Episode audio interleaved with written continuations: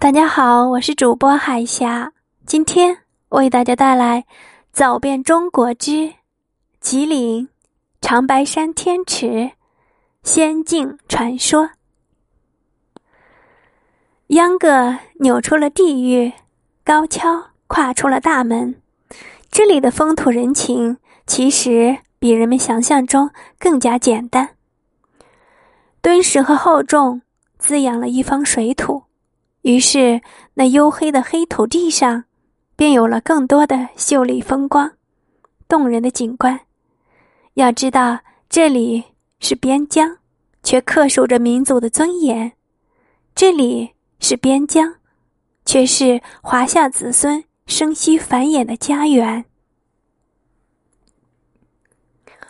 如果你看到岁月无情的剥蚀，那么，请一定记得，剥蚀。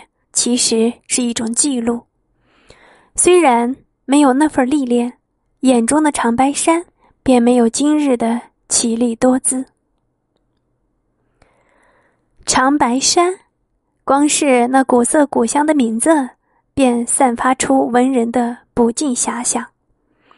千百年来，关于它的传说不计其数，比组成它的六十座奇峰更为繁耀。人参、灵芝、东北虎，在他的庇护下，这些宝物吸取天地之精华，一直不断的生息繁衍。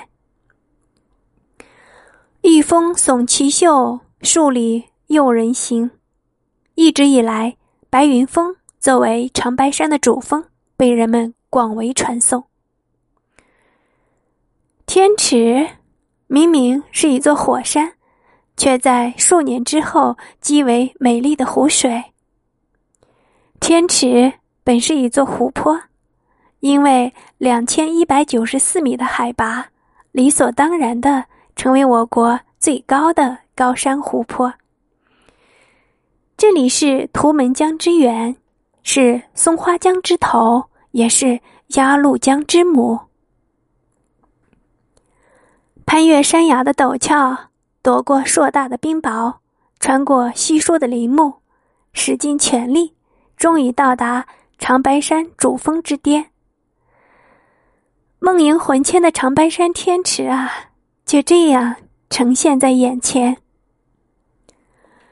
山顶上那椭圆形的一汪蔚蓝，伴着缭绕的雾气，似幻似真的出现，带给人们至真至纯的感动。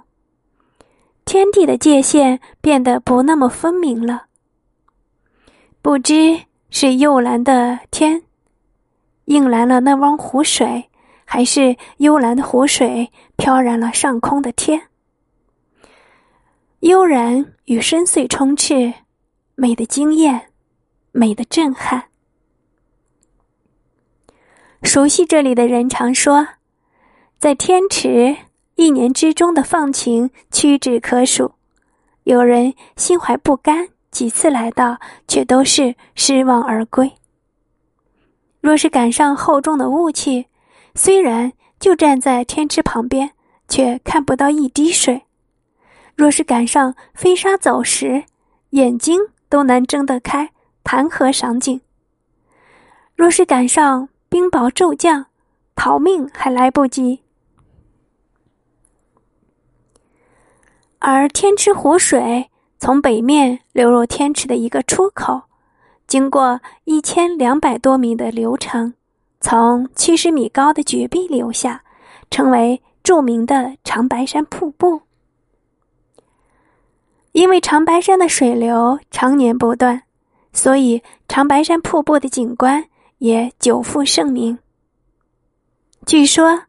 距离瀑布一千米的地方有三个温泉群，水中的硫化氢对治疗关节炎有特殊的疗效。